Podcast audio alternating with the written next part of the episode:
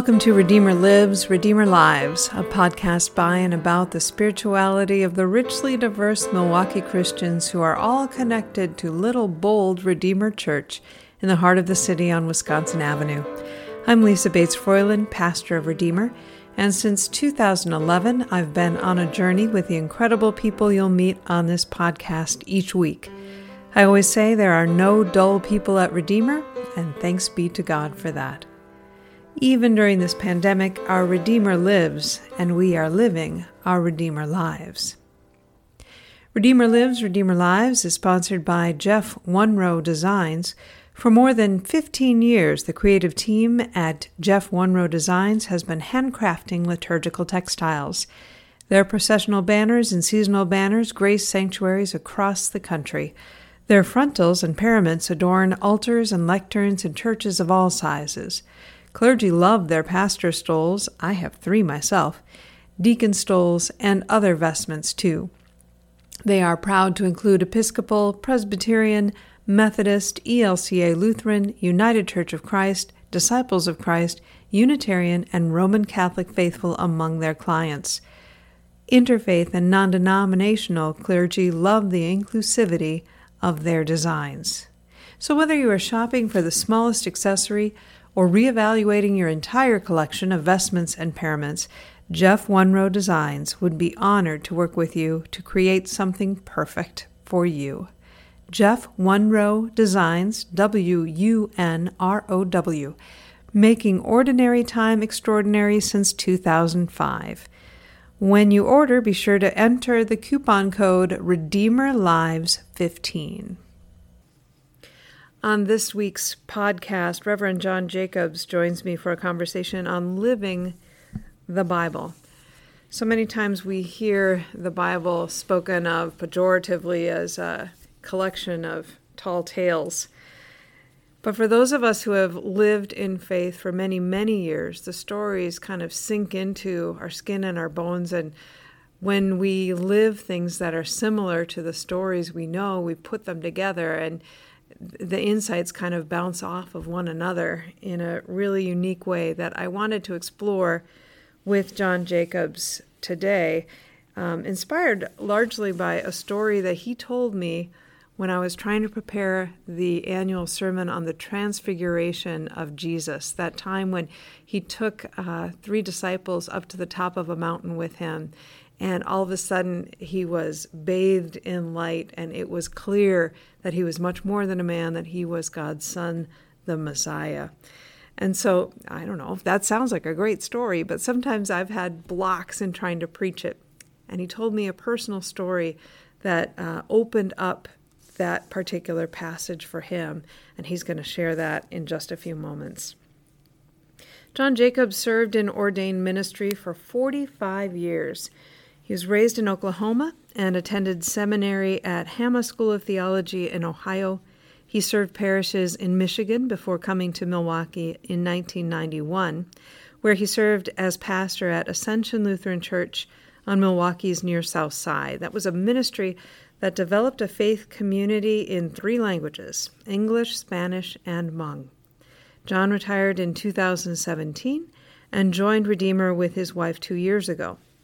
So, besides being a mentor to me and a great source of collegial support, John is coordinating a team effort to establish an interfaith gathering center at the corner of 19th and Wisconsin Avenue in Milwaukee.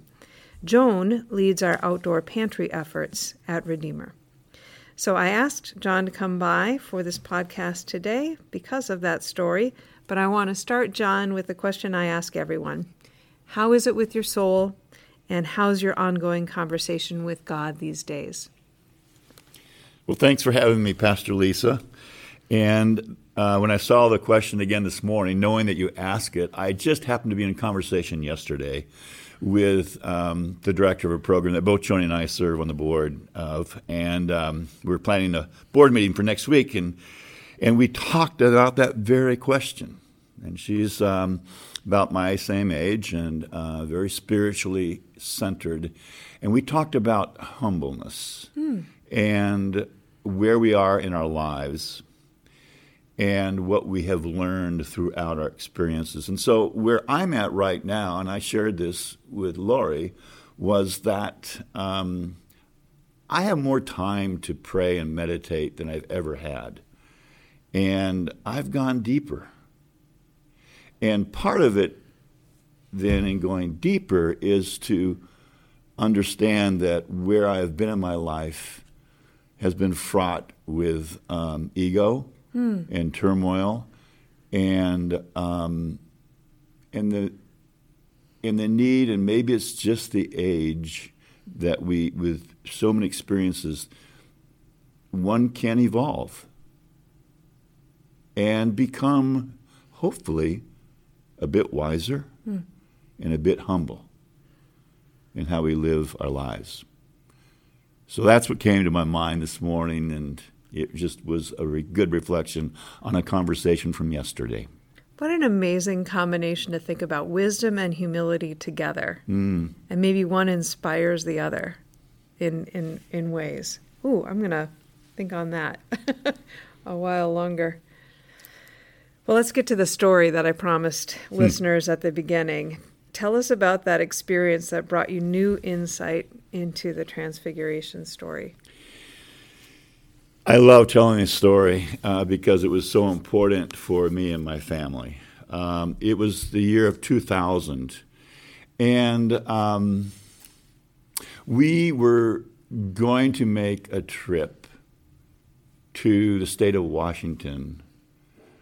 Um, we had planned this because several years before that we had also been out there. And mind you, that Joni lived in Tacoma for her high school years and college years, and her father taught at Pacific Lutheran University in Tacoma.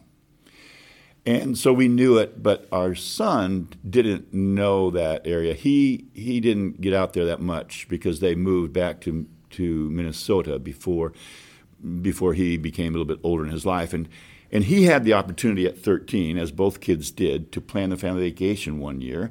And he planned it, and we went out to Washington. He wanted to go out there and see where, you know, Mama and Papa lived and, and all that stuff. And and so we had a great vacation when Ben was 13 and, and Erica was um, in high school. And, and um, we did a lot of camping and climbing and hiking. And we had spent um, several days up in Paradise Valley uh, on Mount Rainier. And one day, Eric and I went up to, climbed up to base camp at 10,000 feet. You can do that um, um, through the snowfields. And Ben and, and Joni stayed down below because their knees were hurting. And we, we made it to base camp and we sat there having lunch, and the clouds opened up, and we saw people coming down from the summit. And Erica goes, You know, I'd like to do that someday. I said, You know, I would too. And so we made a pact that when I turned 50 and she was graduated, had graduated from college, we would come back and do it. That brought us to 2000. We signed up six months before. Only way you can get above 10,000 feet is to be an experienced mountaineer or take school. And so we signed up for the training classes, and um, you know, like these outfitters do. They they had the responsibility to do that, working with the Forestry Service. So we did, and we made it out there. But prior to going in that August, well, Joni's father had died just hmm. a month before, hmm. and my mom had died three years before. So there were two deaths of, of the four grandparents. And but with Emmett's death, it was like I said, "Babe, do you really want to go out to you know Tacoma now?" yeah, I think we should. We've planned it, and I think it'd be good to get you know out to where mom and dad lived for a while. So we made the trip, and we weren't really prepared, but we kind of lied our way through the school and said, "Oh yeah, we've been doing all this, you know, training," and and then we went through this day long training, and we actually passed. Mm-hmm. We learned how to climb belayed to each other using crampons on our boots and ice picks and had, learning how to breathe at high altitude. So we had our equipment together, and when the next day we started with a group of uh, the 25 that were going to go on that particular um, trip. And um, we were climbing to the base camp, and it was at that point that um, decisions had to be made which team you would be with. Um, I asked the guides that that the three of us would be teamed together. It was very important to make this trip together, given what had happened in our family and what was going on. So no, we don't like to do that, but I will talk to the lead guide. Long story short is that um, uh, after sleeping a few hours and getting ready to to um, to begin the summit, and the teams are divided up, we were teamed together, and we were the lead team. We went out with wow. a lead guide, and it was a t- climb that you start about one o'clock in the morning. So mm-hmm. when we woke up from taking our naps in the shelters at, at the base camp, we discovered that the sky had cleared and was no longer clouds. It was clear, so clear. You could reach up and touch the Milky Way. You could see the forest fires in eastern Washington. And so we packed up and began our summit. And um, it was tough. I mean, it's tough to climb in the dark. You have lights on your helmets. You're belayed together. You're getting used to that. We made it to the first thousand feet, rested, and then continued. And the second thousand feet, the second hour and a half of climbing, was on the face of the glaciers. And there are many 14,000 feet in the United States, but what makes Rainier unique is that it's just all glacier. That's why you can't go above 10,000 feet without experience. And, and so um, when you're at the face of the glacier, you have a very thin path. And it's just straight drop off on one side and a wall of ice on the other. And I said it was just incredibly clear, and I was marveling what I could see. And I was marveling at the fact that I was between my daughter and my son. There was the lead guide, my daughter, myself, and my son, all roped together. And I thought, how fortunate. And I thought about how my dad had called the night before and wished us luck, and how Joni's mom had called, and all of our, you know, brothers and sisters and cousins, they all knew we were climbing the mountain. And Joni was down below. She couldn't do the climb. She just can't handle going down a mountain. She could go up. And I thought, how fortunate. And then all of a sudden, out in the air, to my right, next to the stars, my mom and Emmett showed up. Life size, floating in the air. And I was shaking my head and I said, Oh man, it's, I'm not that high to be oxygen deprived yet. I don't think I'm hallucinating. And um, I just looked at them and, and I began to cry.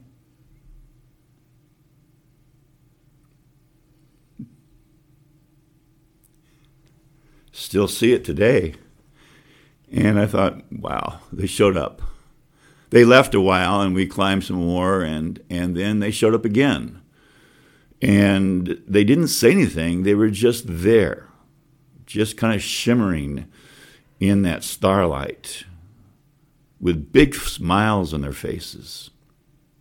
So we made it to the next uh, rest stop, and we put on our big parkas because it's below freezing up there, even in August. And um, I sweat like crazy, and we took some water on and ate a bit of the candy bar. And I said to the kids, "Have you? Did you guys see anything?" No, Dad. What? Because I'm well, they know me. So I said, I, Mama, I mean, uh, Grandma and Papa showed up. Really? They did. They showed up twice during the last hour, just smiling on us. Wow, Dad. And Ben, ben said, You know, I was gassed out. I thought I was going to quit. I mm-hmm. didn't have any energy. And all of a sudden I did. It must have been them. Mm-hmm. And we said, you know, there's no question now, we'll make it to the top. And we knew that we might not because, as they said, everybody has their summit. Sure. And probably about half the group made it to the top. But we knew we would. So the next 2,000 feet, you know, all kinds of interesting things happened, but we made it to the top. And I think that part of it was because we, we knew we weren't alone with the people who are alive in a part of our lives, but the people who were dead in a part of our lives were with us too family. So it was a tremendous experience. We came down off the summit, went down um, back to paradise, on down, another day climb or descent. And Joni was there to greet us, and I told her. And she said, That's amazing. Because she had been reading while we were climbing a book called Anam Cara by John O'Donohue. Gaelic for soul friend. Mm-hmm. And she said, opened up a passage, and it talks about that thin veil between those of the living and those of the dead, and how there's a relationship, and how often, and I think this is almost a direct quote, you're walking along a path and there's a boulder that might fall on you, but that soul friend will hold it back to allow safe passage. And she had been given that book by, by a dear friend who had said, You know, this might help you in your grieving mm-hmm. over the death of your father. And for us, it kind of completed that circle that understanding of how there is this thin veil between what we know now and what we might know after we die and the relationships that we have are so important. For me, that's part of showing up on a mountain in an era when people that Jesus was hanging with were all subject to all kinds of terror, and some dead old friends showed up and blessed that time on their mountain so that they could be given energy and understand who Jesus was. So for me, that's part of that thing that happens through the gift of the Spirit on and on, generation after generation. Moses and Elijah next to Jesus. Mm-hmm. So, in a way, the experience that you had made spiritual sense to you because you'd read about something similar before, and maybe you didn't process all of that that day. Not necessarily, mm-hmm. but when you read the story of Moses and Elijah, share, you know, showing up, and I can only imagine what those disciples and Jesus had on their hearts and what they were trying to deal with. And to have that assurance yeah. that soul friend. Mm-hmm. Mm-hmm. You've been studying the Bible a long time. Do you think that there is room for it to be a way of understanding our own experiences? To me, that's the primary way to understand story and Bible. The interface between our experience and the story that we read about. And it's helpful to know the context of where the story in the Bible comes from.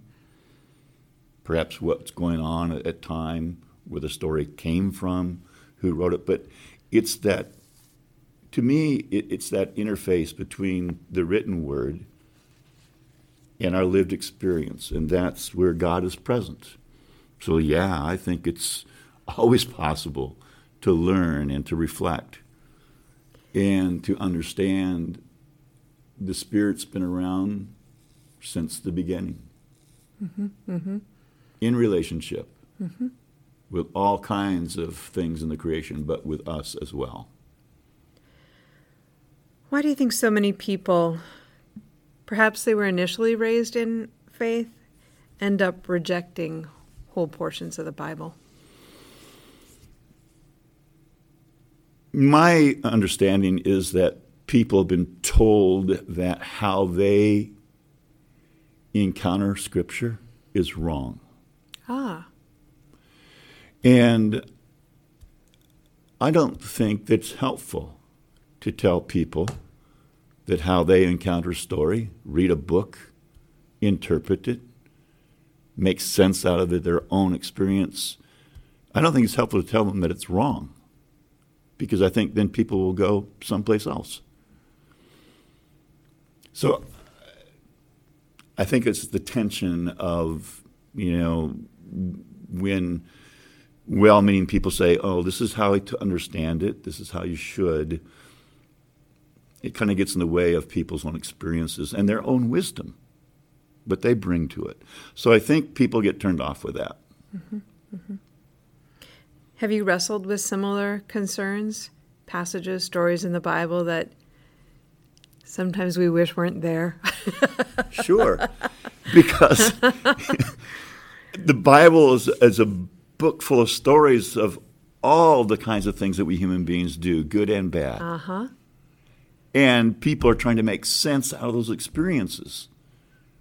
And and blaming God. Or not blaming God. Or blaming people they don't like or not. And so yeah, there are parts of the Bible I don't like, but I understand that it comes from people's lived experiences.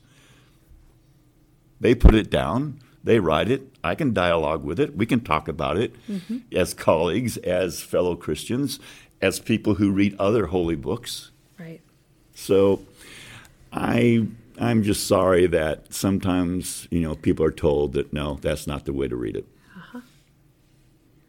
At one time I was uh, I was taking a a course in in uh, the Gospel of John, and I, I know it was in the Book of Revelations, and you know that's just full of imagery that's just out of science fiction, you know, and some and and and and I I remember the prof saying, John, you know, you're struggling with your papers. I mean, this is this is not the way to read a book. Don't you paint or don't you write poetry or something? I said, Yeah. Why don't you paint some pictures instead of writing me all these papers? Wow. So I painted pictures Uh-huh. of the of the Apocalypse of John. Uh-huh. I said, "Oh, that's how I can, that's how I can interface that story. It, it, it's it's a picture.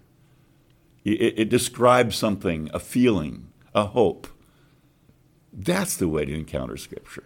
So that freed me. That prof freed me to understand Scripture in a different way. So I didn't have to throw away the Bible and quit seminary. Right. Because the book of Revelation really can break a person. Oh, it can. Think of all Definitely. people have tried to understand it. Yeah. Yeah. Yeah. Either trying to read it literally or make it stand in for things that are happening today and like a decoder ring or whatever. Mm-hmm. Oh, yeah. But when you speak of it like a piece of artwork, eliciting an emotional response, and that the artist who created it um, was communing with the spirit, but also with the pressures and oppressions of his time. Exactly. Can you imagine being imprisoned and having these visions? No, no, I can't. Um, but I'm glad it's there Mm-hmm. in the whole collection so that I can see Even though it was a battle to put it there. Right. well, it's been delightful to have you and Joan come and join and be with us here at Redeemer during uh, a little bit of kind of nor- is there ever normal normal time at Redeemer? Maybe not. But I, I ask everyone who is on the pod to share a favorite Redeemer memory. So I wonder if you would do that before you go. Yes, uh, I can. There's two. I remember Christmas a couple of years ago, and our whole family was in church. And um, you did the thing that you do at Christmas Eve. You take all the kids back in the, to the narthex, and you prep them, I think, in terms of you know who's missing at the nativity scene. And then all the kids come walking up with their little um, figurines from the nativity and you were asking now who's missing and my granddaughter harper said the penguin. Yes, That's right. and you know like you covered pretty you covered it pretty well i think and, and so forth and a chuckle through but you know i talked to harper about that and, and she well the penguin. And i tried to figure out what that meant and, and i think it's just you know that's her image of stiff people as you know miniatures and standing there like a penguin i guess. Anyway i thought that was funny but more importantly i remember the morning that we had that impromptu service on the steps where Johnny was killed. And that was powerful. And I remember Aaron playing the cello out there. Mm-hmm. It was a cold morning. Mm-hmm. And and I remember the prayers and the testimonies, but that cello was playing, and I thought, this is a memorial service for a king. And it was in that moment that I knew that you reclaimed those steps in the name of God. We had an earlier podcast uh, that also touched on that time in the life of the church. But just if you're you're popping into this podcast uh, as your first in this series, Johnny Smith was murdered on the east steps of Redeemer. He was a man without a home and nowhere else to sleep, and uh, he died in the early hours of March 29th, 2019. Mm-hmm. And uh, we gathered for worship and that second service two days later yeah. on a Sunday. I just remember you saying, we've got to reclaim the space. John, I want to thank you for coming by and uh, sharing story and sharing theology in a way that I think we can all fasten ourselves onto in one way or another, and that we can't have too much of that. No. So thank you, John. You're welcome. Thank you. Hey, if you liked what you heard today, first of all, great. If you liked it so much you'd like to support us with a financial gift, please go to our website, redeemermilwaukee.org. There you'll see links to our YouTube services, information on how we're trying to serve our neighbors during the hardships of this pandemic, and yes, the donate button. Thanks in advance for the help. Redeemer Lives, Redeemer Lives is a podcast of Redeemer Lutheran Church in Milwaukee, Wisconsin. I'm Lisa Bates Froiland, your host. Aaron Musser is our editor, sound designer, and engineer. Meredith Sipe Sumner wrote and performed our theme. Join us again next week. Redeemer Lives, Redeemer Lives is sponsored in part by Outreach for Hope, a nonprofit organization that supports life giving ministries who serve low income communities in the greater Milwaukee Synod of the Evangelical Lutheran Church in America. Outreach for Hope grants have supported Redeemer Ministries for over 10 years. Until next time, peace be with you, peace be within you, and may peace be among us all. Goodbye.